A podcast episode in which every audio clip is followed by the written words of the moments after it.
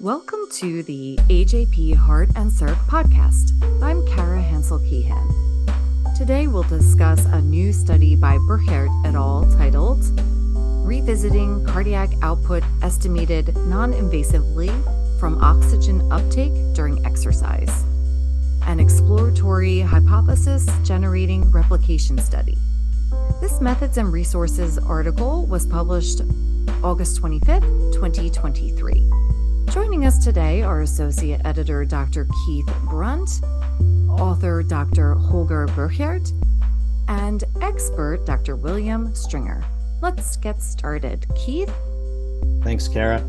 This uh, research we will discuss today is a new publication under the AJP Methods and Resources article type. Our team at AJP are keenly interested in reinforcing confidence in the literature and leading best practices in physiological assessment and validation of methodological approaches. Moreover, listeners may be keen to know that at the journal, we are going to host and serve as a repository for depositing raw original physiological data for new or collective analyses and are encouraging physiologists to make such credited deposits. Here, we have a compelling story to unpack that demonstrates the important contribution of methodological advancement built upon foundations of established literature, methods, and physiological principles.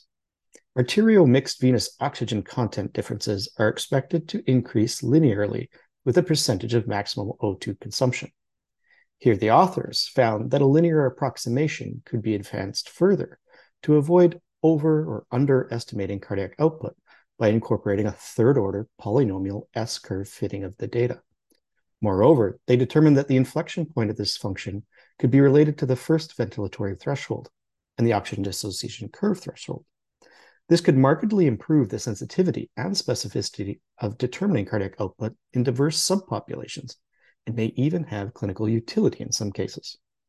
So let's dive in with Dr. Burchert, the first author of this methodological improvement, and Dr. Stringer, the OG of the linear method determination some few years prior.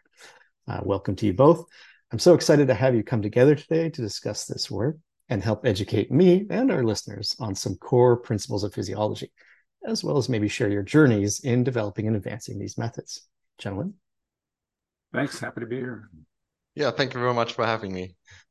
Now, Dr. Burchert, for the new learners, can you kind of orient us a little bit on Fick's principle and just why measuring cardiac output during exercise is an important physiological consideration? So yeah, Fick's principle goes back to the um, physiologist Adolf Fick, um, who found out that the uh, cardiac output is equal to the oxygen consumption uh, measured at the lungs divided by the arterial mixed venous oxygen content difference. And um, this was proposed in uh, 1870, I believe. And this is so the fundamental principle that we exercise physiologists use in cardiopulmonary exercise testing, because from that, many other relationships can be uh, investigated or exercise physiology understood.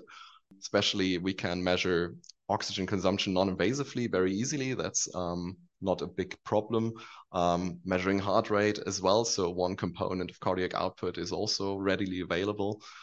And other things are more difficult, of course. Uh, sampling arterial blood and mixed venous blood is uh, rather challenging. And so, yeah, methods uh, have been tried to be found for a long time to to get closer to um, non-invasive methods to avoid those sampling uh, approaches.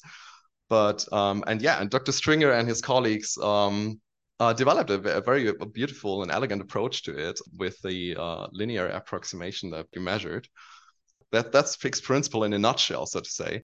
With regards to the importance in cardiovascular medicine, of course, it's quite fundamental for the diagnosis, the treatment, or prognostic evaluation of, of almost all heart diseases, I would say. Um, I have to emphasize I'm not a clinician, but uh, in medical science, of course, this uh, this is what you normally would like to do to measure cardiac output during exercise. This is because the body can compensate certain impairments at rest uh, a particular example from my field of research would be the group where I did my PhD at Oxford, for example, investigates cardiovascular risk in um, preterm born people. And in we found a couple of years ago that if you investigate um, preterm born young adults, for example, you'll find they have the same ejection fraction at rest as term born controls. But if you challenge them with exercise stress, you will find that the ejection fraction uh, is reduced in those born preterm, and also the cardiac output reserve is re reduced in those born preterm. So exercise is a very useful tool to uncover uh, impairments that uh, the body is able to to hide while being in a resting state. That's great, and I think you nailed it there. You know, it's about the direct versus indirect and the clinical utility. And I would say that, you know, people may be using some of this uh, methodology without even realizing it because it's already incorporated into clinical equipment. And the linear method was was actually a, a basis for some of the analytical software and uh, and our appreciation understanding for some time. But but you actually noticed that there was some deviation. Yeah, go ahead. Before you leave this, um, I can't resist. First of all, it was written in the original German, so Holger can actually read the original German. Um, there was actually a translation that was done in the New England Journal in 1948, which you can read in English, which well, I had to do because my German is terrible. Um, but um, my interpretation of it was basically just a two paragraph article it's a conference uh, abstract, I believe, right? It yes, was, I think first he had been to a conference. I'm just going to project it here for you. Um, this is what it looks like. Um, and and basically, not only is it insightful, um, but it talks about the same is true for CO2 as O2, as you can look look at the VA difference for CO2, or you look for the AV difference for oxygen.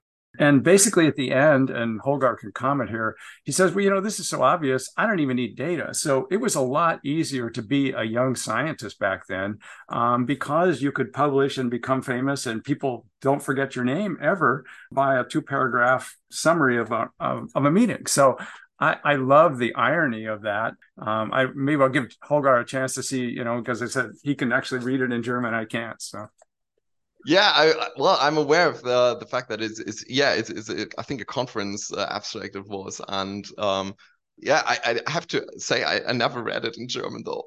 I should do it probably. yeah, I should take advantage of being a native speaker. Yes, I know. Well, normally yeah. it's better better to to be able to speak English and to read the the literature. I mean, today the uh, English is the language you need to to do to to learn when you want to do as, uh, when you become a scientist. Um, well, yeah, that case. clear, clearly, you can be published in German and become famous, so um, you don't need English. Um, but I, will send it to you after the podcast so you can read it. I'd love to get your interpretation. Uh, apparently, it's a little bit older German, um, so maybe it's not perfect, but I should be fine. I have a minor degree in history, so. All right. So you you cannot give a podcast about Fick principle without having read the original article. So, so what we're gonna do is we're gonna we're gonna on the tweet of the podcast we'll attach the original German. Uh, I have it as an image. Yeah. Uh, we'll incorporate that but it's a good a good uh, you know uh, intro to to the importance of the history of, of physiological principles and how we're still using these today. Good perspective on i think how trainees need to look back to look forward uh, and, realize that you know methods continuously improve based on these core principles.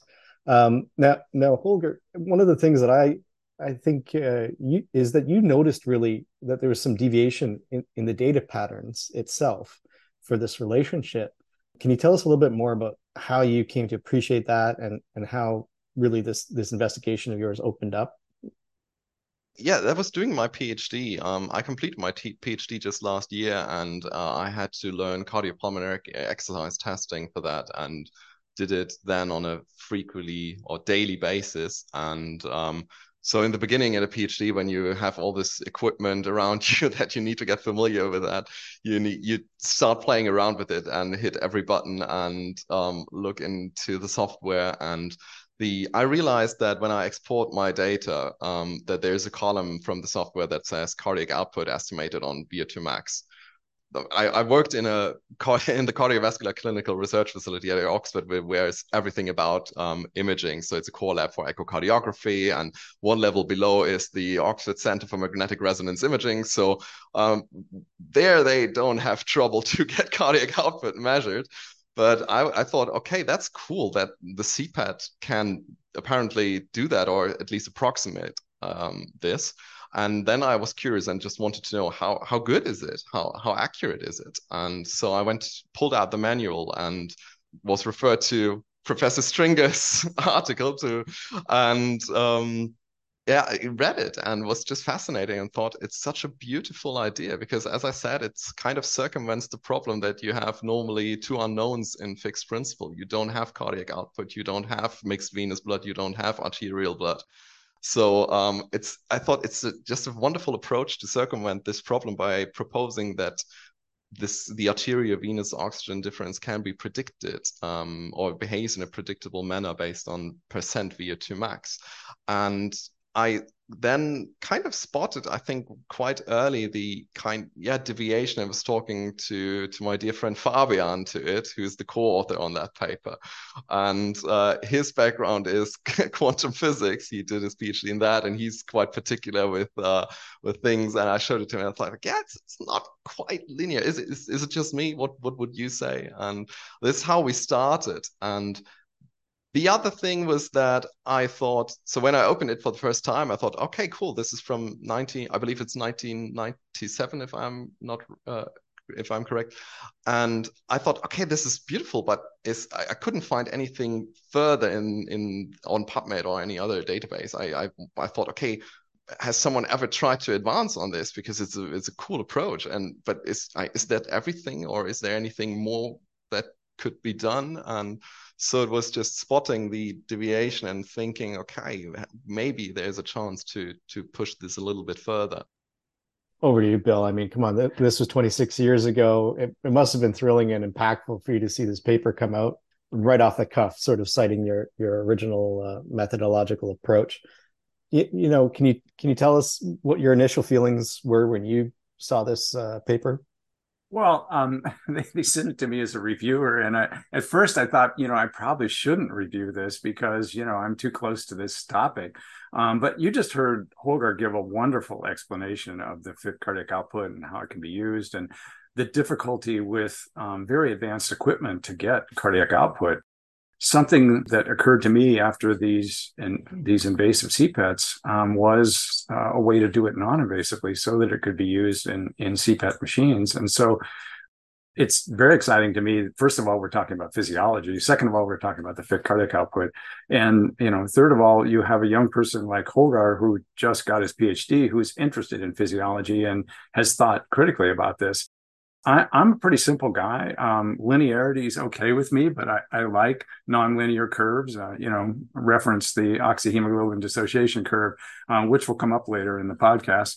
Um, so I thought it was wonderful, and the more I read it, before I said, you know, I can't be a reviewer, I thought I've got to review this because I love this in science, the data is the data, right? The interpretation may change, the analysis may change, but the data is the data. And I love the fact that um, the journal is really thinking about putting together data across studies. And so, how to do that so that there is really, you know, advanced or newer or other ways to think about things as biological science advances, especially um, physiology, I think is just wonderful. So I was I was very encouraged about it. I mean, obviously, you know, you're you're too attached to your own papers, and uh, Holger will get very attached to his own papers too.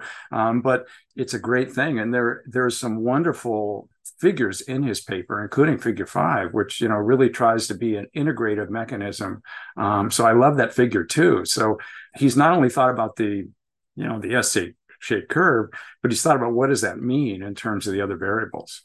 The last thing I would say is oxygen uptake is very hard to explain to cardiologists. Um, cardiologists like to talk about cardiac output. So I figured I needed to speak that language if I was going to reach cardiologists. And hopefully later in the podcast we'll talk about heart failure and the way that the body compensates for heart failure um, but i think that's a way to reach them and we took data from um, heart failure studies and it has the same relationship, um, which is just uh, a nice verification of the the normals, which obviously um, is much more difficult to study these days.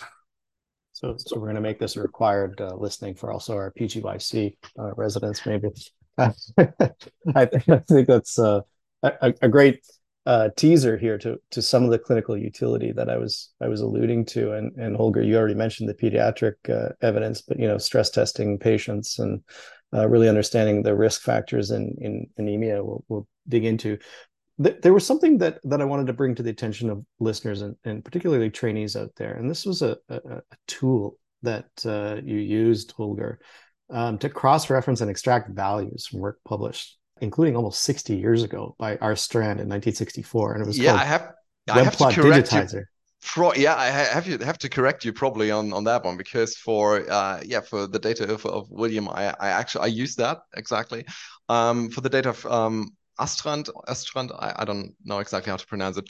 There was no need to use it because fortunately, um, the authors back then published the data in a table and Oh, this okay. per per participant per individual and the only thing that was required was to to express them as percentage of the of the participants maximal VO2 value so um, and this was actually the purpose of uh, bringing these data into the paper because I wanted to have an external database or data to just validate what I see there to be sure, okay, can I reproduce? I mean, reproduce this, so to say, uh, retrospectively in a different data set that is independent. And um, and that does optimally would not need to uh, to rely on Webplot Digitizer. But um, yeah, Webplot Digitizer is um, is a nice tool. I stumbled upon it because Kristin Sainani, um, she's a professor in statistics and epidemiology in at Stanford University, and I followed her work, um, or I still follow her work, uh, because um, she wrote quite a, a, couple of papers about statistics, and um, there was one paper I believe it was called uh, or titled um, "How to Be a Statistical Detective," and that was mentioned. If you see a plot and you think okay maybe there's an outlier would the regression still persist? Uh, and so on.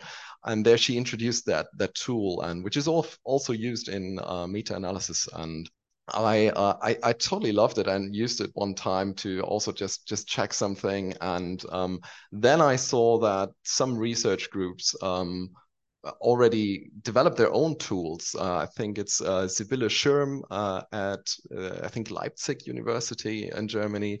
Their group, I believe, also developed a tool, and um, so there are several tools which have their pros and cons. And you can basically upload a plot from a paper or wherever you get it from, and you can then define the the axis of that plot, and then tag well, either manually by yourself individual data points, so therefore retrieving the x and y coordinates of each point. So you're getting the raw data back, and um, uh, yeah, and so you can start your own analysis or just check uh, the if the original analysis is correct or um, yeah. And, and I can't emphasize how important it is to have those original data points. And this is why we make it a requirement at the journal that original data points within the n values be represented, that we move away from the old dynamites. Bill, I have to say yeah. something.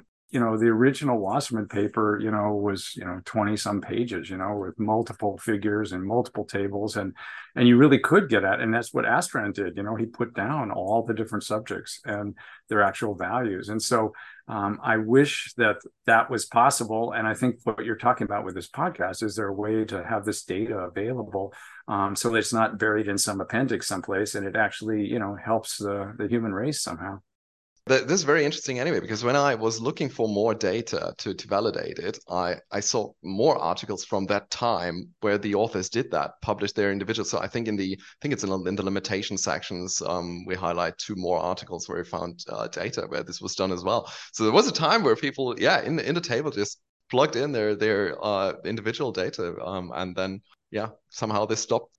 And, and it's just it's a credit to history, right? That you were able to you know extract data that's 60 and 26 years old, reassess it, and and add something fundamentally new. And I, and I think we've got to be good historians as physiologists and and record keepers. Now, I will say that the journal here does not limit figures or tables any longer at AJP. Really important. In fact, we encourage all authors to bring all supplementary material that's relevant to the conclusions forward. So you need not worry. You can publish a long paper with many figures and tables. But but even so, you know, we we are looking for those raw uh, data uh, whether they're physiological tracings or tables. And, and for this exact reason, we can improve upon our, our understanding fundamentally in our history.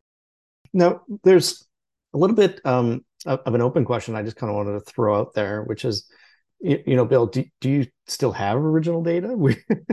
Would, what are the chances, out of curiosity, that that data is laying in, in an Excel sheet somewhere? Well, um, okay, so I'm going to get rid of my background here so that um, you can see. Well, I mean, do you have a blackboard right. with all the data in the background? Well, I can show you right behind me. I have the data from when I was a fellow. Um, you know, so you know it's important to keep that data and and and the data is the data you spend a lot of time and effort to get it from patients and they they um, spend a lot of time with you in the research lab so um, i'd be happy to put it any place that would help other people um, i think that the the analysis characteristics of that with AI and other things are going to you know reach a, a new level, or really already have, but probably will have further uh, advancements. So um, yes, I mean I think a lot of times you'll read articles that show that people did the same thing over and over and over again without advancing to the next level. It's like what does this mean, or how do we use it, or how do we make patient care better?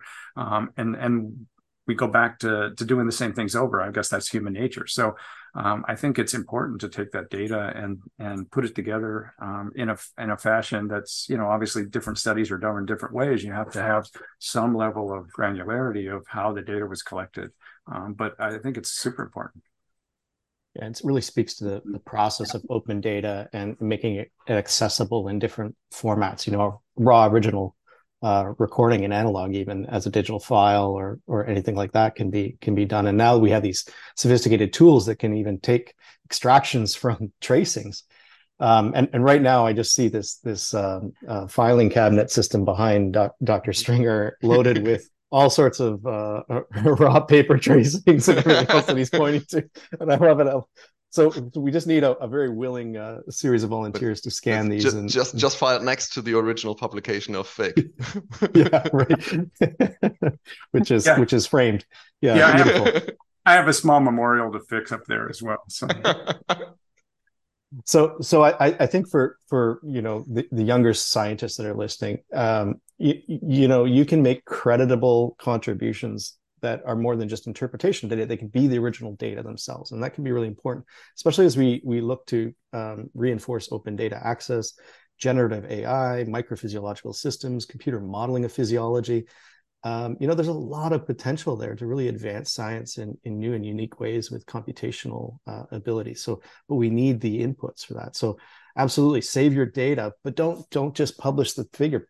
Submit the data and get credit for that. Um, it's really important and and I guess you you know do you do you anticipate that we'll you know gentlemen will find some additional patterns that still require even further advancement or methodological adjustments in this particular te- technique? I know Holger you you alluded to some sex differences and there was some positing regarding hemoglobin binding and the oxygen dissociation curves.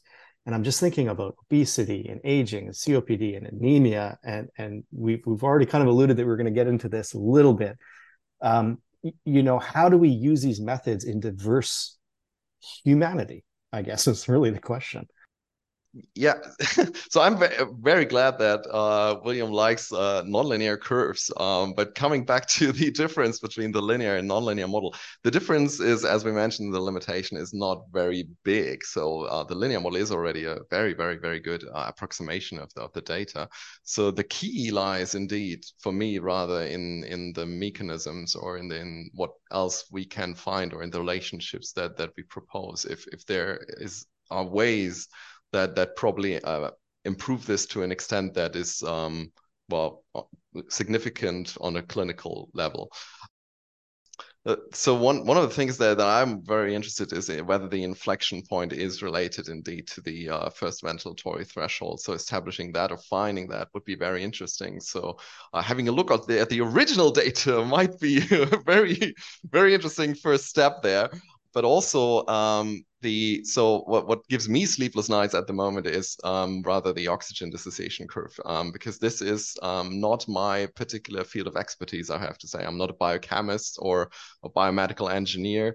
And uh, when I had the idea that the inflection point of the oxygen dissociation curve may be related to the inflection point in the arteriovenous oxygen difference, uh, during exercise and the first ventilatory threshold. I thought, okay, that's that's super interesting, but I can't be the first person who have had this thought. And I tried to find work on the inflection point on the oxygen dissociation curve, and was quite surprised to that it's quite difficult to find anything. I I don't know. It's just me not being able to get out of my search bubble. But that was uh, quite an interesting thought. So maybe this is a way to to progress further on the method. And um, yeah, don't know. Maybe William has some further thoughts on that. Yeah, I have always have thoughts on everything. So that's good. Um, but you know, I I love the word that you said mechanisms because mechanisms help us understand what's going on physiologically, and then they give us ways to translate that into something that's good for patients, right? So, um, the mechanism of the increase in cardiac output during exercise is important, right? So, if you look back at Astrand's paper in 1964, he says, well, you know, the stroke volume really doesn't get that much better um, after about 40% of the um, peak oxygen uptake. So what he's saying is it either stays the same or it drops. One of those two is probably true. Um, I can give you my opinion, but um, at least if that's stable, the only other way to increase cardiac output um, further into exercise is your heart rate, right? So we see that the heart rate is very linear um, uh, throughout the exercise test. So that's a mechanism for cardiac output. So what's the mechanism for AV difference during exercise? And so um, there's two ways to do it. Um, one way is to increase the arterial oxygen content, and you do actually concentrate um, your arterial blood um, by about a gram or deciliter, even in a 10 minute test. Um, and so bike racers and other people know that hemoglobin is important um, and they uh, they maximize it right? So the way to increase the av difference is to increase the arterial and decrease the venous. So how do you decrease the venous? Well it comes back to that pause that Holger has got a hold of there. What goes on at the at uh, what's going on physiologically? And why is that kind of an important pause in the middle of a, a progressively ramped exercise test um, what goes on there is lactate begins to uh, submit it. So, so Holger, you have to back up three more years before 1997 and go to a paper in 1994 where we talk about lactic acidosis facilitating oxygen um, dissociation during exercise. So, is lactate bad during exercise? Yeah, you could say, yeah, lactate's the source of all evil in the world. Um, but it's not, right? It's actually a signaling molecule that this cell would like a lot more oxygen to do what you're asking it to do. Um, and so, how does it do that? It progressively desaturates um, the hemoglobin at a partial pressure that still drives oxygen into the cell. Um, so that's a mechanism that it does to increase the AV um, um, oxygen difference. So um, mechanistically, we can now understand that. So if we take that and apply that to a clinical situation, we know people with heart failure have low cardiac outputs. Um, and so, how do they continue to do exercise? They increase their AV difference just like normal people do. And so, the AV difference is not impaired in that particular group unless they're anemic. And we've found that people who are anemic actually have very poor outcomes in heart failure um, for the very reason that they're not going to be able to compensate with the AV difference. So that's that. And then the last thing is um, how do we how do we make this into something that's translational? There's been a lot of efforts to increase cardiac output in people with heart failure. You know, um, AV um, devices, um, synchronization, transplant, etc. But uh, there hasn't been a lot of thinking about how do you fix the AV difference other than make sure they're not anemic. Um, and this comes back to, you know, is there a way to make the hemoglobin more able to dissociate? Um, is there a way to change the N number or change the um, the characteristics of that hemoglobin, not just how much it is, but how how well it functions? So there may be another intervention that's different than what we've thought about in the in the past that now, because of biomedical advances, may be a way to improve hemoglobin um, structure and function. So I would put that out there that mechanism, mechanism, mechanisms. If, if you understand mechanisms, you can think about ways to translate that into something that makes the patient do better with whatever problem they've got, how they compensate for that problem. So, so this is really important for anybody who's an elite athlete, all the way to anybody who's chronically managing kidney failure or heart failure because these shifts are going to be really fundamental and we may not really have a complete understanding of neuroendocrine physiology and compensation here is that is that kind of what you're alluding to here yeah and lance armstrong was a good physiologist actually we won't we won't uh, explain how that hack works exactly, but um... well, uh, you could you could go back to exactly how that works, right? Um, he was using EPO. Well, and... well, we know that. yeah, but he wasn't right. for all the time that he said he wasn't. So right. Yeah. Well, I couldn't uh... agree more. It's all about the mechanisms, right? So um, when we wrote the paper, we I reached a point where I um, was trying to to so you mentioned the the figure five a couple of minutes ago and i th- there was a point where i i couldn't bring it together where where i thought okay it's it's behaving in an s-shaped manner downwards the the mixed venous oxygen content and I, I thought, well, but at the same time, it must follow the oxygen dissociation curve, curve, but it's totally doing the opposite. And and I was struggling to to to get this uh, in line. And at some point, I stumbled upon this nice paper from uh, or general work. It's in a couple of papers from uh, Storz and Bautista, I think, and where they make these wonderful two quadrant plots um, uh, where the blood O2 content is on the y-axis, and then there on the x-axis there is blood PO2, and then they plot the oxygen dissociation curve. And next to it just uh, another x-axis so to say where you have the cardiac output and they kind of visually give you an impression of Fick's principle. Um, so th- that was just amazing and i showed this to to my friend fabian and i thought this, this is amazing. It's just a wonderful if, if you appreciate Fick's principle this is this is just perfect and this is i think what we should show students much earlier. And um, it's uh, and I showed it to Fabian, and he said, "Oh, that's nice. That reminds me of um, of four quadrant transistor plots from the as I said, his background is physics, and and I was like, okay, so technically I could add another plot or another quadrant or two more quadrants to that. What could that be? And I was spinning around ideas, and then I re- realized, oh, wait a minute, it behaves reciprocal to the ODC. So basically, I get Wagner diagrams out of it in the end. So that was where where kind of things started to make sense again. so it's I all think, about mechanisms and thinking how to get how do you get those pieces together. Yeah, I think it's a great point. You know that that you know in teaching that that figure five is what attracted me the most for sort of a fourth level or advanced physiology course is having students explain that and think about that would be a beautiful em- emphasis to, to maybe end and and round out here. Um, so I invite everybody to kind of look at that that figure if you haven't read it, if you're a physiological educator or you're, you're a junior scientist, and see, you know, test yourself. Do, does this make sense as, as as I interpret this, and can I explain it to another person? Um, now, now um, Dr. Burchert, you, mentioned that you had some interest in in additional prospective data collection. So to your potential future collaborators out there and listeners um, how, how, might we help you in that what, what sort of data or, or people would you be looking for so yeah well of course having a look at the original data would be amazing in particular if if it's available at all um, the uh, like on an individual level like uh, because the the plot the original plot in in williams paper is um, of course um, has I think it's five participant uh, participants and ten exercise tests, and um, so of course I can from that you cannot differentiate the participants. And I, what I would find very interesting is to have the uh, individual participant data if they exist at all. Like for instance, hemoglobin levels uh, would be interesting. Uh, interesting. Whereas the uh, first ventilatory threshold in each of those participants, and how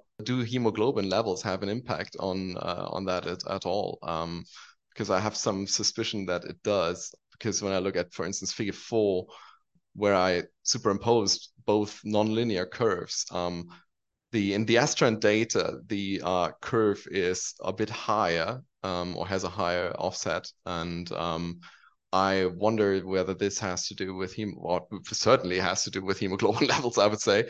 And also the curvature is slightly different. So I wonder if the curvature of the third order polynomial is related in some way with hemoglobin levels. So kind of these things I would be interested. Um, the other thing that is super, super interesting to me at the moment is the question, what does the inflection point of the oxygen dissociation curve do when we take into account the Bohr effect, because at um, the ventilatory threshold, we would expect that um, we have a what, yeah, respiratory acidosis. So you would rather um, think of the curve, um, especially for mixed venous blood, um, the blood being more acidified, and um, so the curve should shift to the right.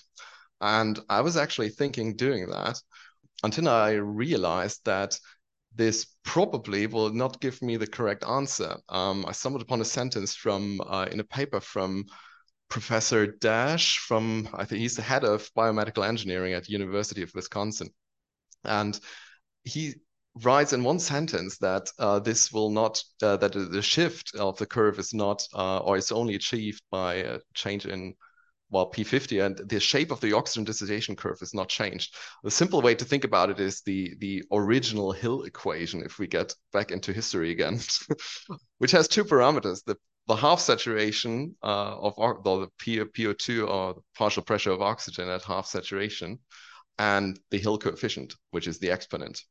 And the Bohr effect in the Severinghaus model is only achieved by a change in P50, therefore shifting the curve just to the right. And the exponent, this Hill coefficient, is kept fixed.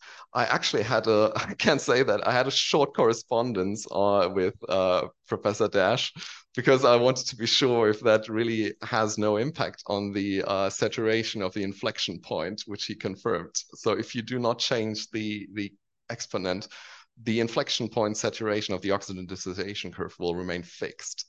Hmm. And this was for me jaw dropping. It's for him, it was seemingly he answered within a day. So for him, it was seemingly very obvious. So maybe for biochemists or biomedical engineers, this is very boring. And for me, it was just like, what? So the, the model will not be accurate? Okay, so I have to, to get a more advanced model or something. So I wonder what so he has published uh, a more advanced model of the oxygen dissociation curve, uh, which also takes into account shape changes of the curve. So therefore, the Hill coefficient is changing during a right shift of the curve. And so I'm exploring what that means, but there's also far more other work because these are still in vitro curves. And as far as I understand, if we talk about in vivo oxygen dissociation curves, the case might be different again. So what I'm so back, coming back to your question, I, I, would be keen to have a biochemist, a biomedical engineer helping me out there. It's fantastic. So so bioengineers, biophysicists, listen up. Collaboration is on on the table. Well, well, there must be there must be a number of of people that do is spend a lot of time with hemoglobin. Um, you, you mentioned briefly about the changes in the curve um, Severinghaus actually thought a lot about that. But you know, you think about what does actually shift the curve, and you know, it's temperature, it's CO2, it's pH, and it's two three DPG, right? So when you think about the body, um, the body, if you're going to model something, you'd want to model something that's down in the muscle where it's very low pH, very high CO2, high temperature, um, all the things that facilitate unloading, right? And then when you get to the lung, you want to get rid of that CO2. You actually want to drop the, the temperature and you, um, you actually want to improve the pH by getting rid of um, CO2 through the alveolus. So you want to model that as the body, even as that red cell makes the transit peripherally back to centrally is actually being affected in different ways that that again um, adapt to um, the, the the method of either oxygen loading at the lungs or oxygen unloading at the tissue. Um, the only other thing um, I wanted to say was I wanted to share this because you were talking about these curves. Um, this is a, a curve that um, Dr. Whipp put together for the Handbook of Physiology, and most ah. students don't remember the Handbook of Physiology. Um, it used to be a very high level pu- publication of physiology. Um, and this is putting together oxygen uptake, CO2 output, alveolar ventilation, ventilation, and the effects of CO2R and VWT on that ventilatory equivalent. So um, the same kind of thing. You can stare at these kind of diagrams and and for hours, um, and actually it's almost like a Zen moment. Um, and the same thing, I, I think Holger's is going to be the same. It's really a it's a thoughtful way to put together what Wagner has uh, thought about for a long time with the rest of those variables, including the oxygen dissociation curve. That's fantastic to, for, for the listeners. Just uh, uh, Dr. Stringer just showed it in for quadrant plot again. So how you can bring all those variables together. It's amazing. So there, there's something zen about four quadrants.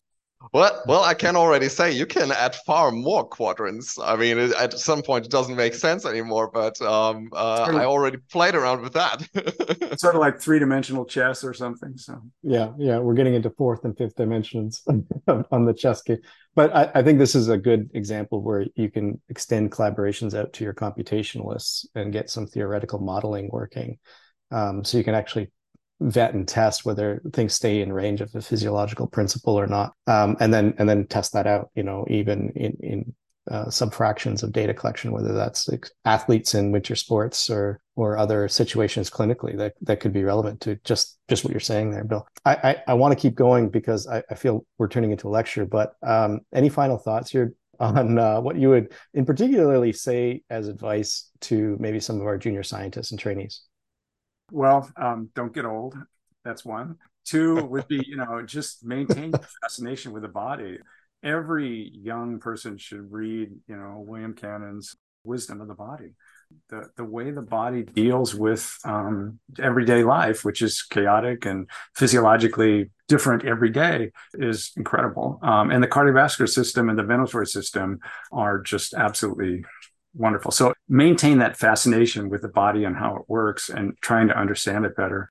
Um, I think getting into a good research environment where you have mentors that are, you know, care about you and want to grow you um, as a person, as a researcher, to you know the greater good of humanity, and and then finding things that can be moved from the you know the, either the translational bench to um, real patients um, is super important so think about how you can help patients and and we tend to think about sports medicine and the the principles there apply to patients. Um, it's just on a different level. You talked about people that are premature. It's true of the lungs too. The lungs don't develop to the age um, appropriate level, and you know by 25, all of our our lungs are starting to lose alveoli.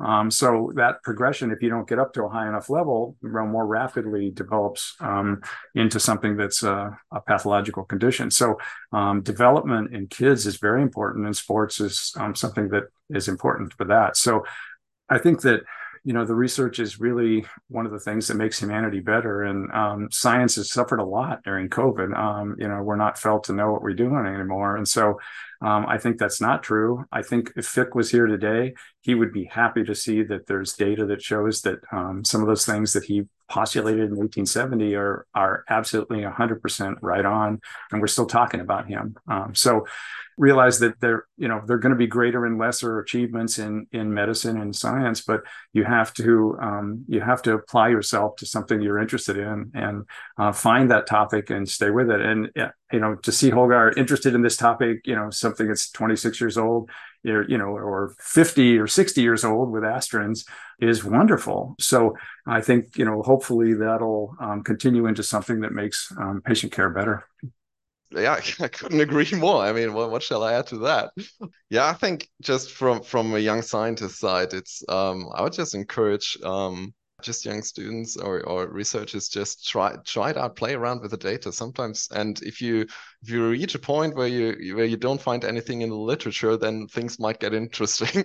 And uh, and also um, i mean what what is wonderful for me on this work is uh, as i mentioned uh, i collaborated with this former school of sports friend uh, fabian here on this paper which is wonderful who has totally different background. And so i had to explain a lot of uh, things which are totally obvious for for us three here um, to him in great length um, so that he could follow me on where, i was going. And uh, it was just just super cool. So even though he's not uh, an expert in physiology he could add his expertise. And um, this was fantastic. And also um, so i just so if, if you have people you know uh, who could help you uh, try that, and um, maybe they could could add something that is very important. Um, and so by this, I would just thank Fabian again to, that he helped me with this paper because without him, uh, this would have not come about. And also, I would like to highlight uh, Dr. Dennis Infanger, who is, uh, we highlighted him in the acknowledgements because he's the uh, statistician in the research group in Basel, where I work now. And he uh, thankfully had a final look at my R code and had some very good and wonderful final thoughts on that and added a few lines in the end, um, which was that was for me the cherry on top of the ice cream. Uh, it was just just perfect, and uh, so thank you very much for that. And also um, with regards to the supervisor, was what uh, William mentioned yeah, it's it's wonderful to have supervisors who who help you grow, and uh, I'm very fortunate that I have. Uh, well, yeah, had I was very lucky. I so I want to thank uh, Professor Adam Lewandowski, who was my supervisor during my PhD, that he yeah allowed me just to explore this aside from my uh, my general PhD work, because as I said, this was just a side project that developed um, in the middle of the PhD, and he gave me just the time and freedom to just um, uh, try it out. So that's that's as a young researcher, this is just amazing. If if you your supervisor sees that you you're interested and that you're fascinated by something and that you might be on something and let just let you try it out. And um, also the same applies for my current uh, supervisor, Professor Henner Hanssen, um, who you also just let me just finish the paper and um, yeah, just encouraged me to to try it out. Um, it's just just fantastic to have people who see that um, that you, you go on your own and um, try it out. Can I add one more thing to that? You know, one of the things that I think is fascinating about his analysis that caught my attention when I was sent the paper is that, you know, it comes back to analyzing the critical capillary PO2. And it comes back to physics, right? How do you drive oxygen from the capillary into the mitochondrial complex? And so the back calculation of what when that occurs and how it occurs, I thought was just a, a wonderful uh, way to approach this this paper in terms of understanding meaning, um, and it also gets back to, uh, to lactic acid um, and its its role in facilitating oxygen delivery. But the the last thing is that uh, I had sort of the same kind of moment um, that Holger was talking about is I, I, had sat and looked at this data and um, I wanted to speak cardiology, even though I'm a pulmonology person, and I wanted to speak about cardiac output. And so it was a way for me to, to get back to cardiac output, which is understandable to cardiologists, separate from peak oxygen uptake, which we know is you know a best predictor of outcomes and essentially any disease that's been studied, including normals. So that's that's what after looking at that data and that quasi-linear relationship. We'll leave it as a uh, a, a, sigmoidal relationship, but um, the, the realization that that could be applied is is what I took to Dr. Wasserman and said, you know, look, I think this is something we should write about. So um, it take it took a little while for all that to percolate, um, but it does percolate in in, in young minds, and um, I think that's important to you know have a mentor that encourages that and says, you know, let's think outside the box, let's think differently, and you know, let's think about something that's constructive and pragmatic. And and we've all read papers that probably shouldn't be published, but there are papers that are really diamonds in the rough and they need a little bit more help. And so reviewers need to keep that in mind too, that it's it's very important to facilitate young researchers' careers and publication is part of that. Um, so I think that's that's incredibly important to make sure that that we do facilitate um, their growth and development. I was thinking about it from the other point of view is Holger was thinking, oh God, don't send this to Dr. Stringer. He's going to think, you know, oh, this is some other method. You know, this is completely, you know, I'm going to defend my island of um, of physiologic research.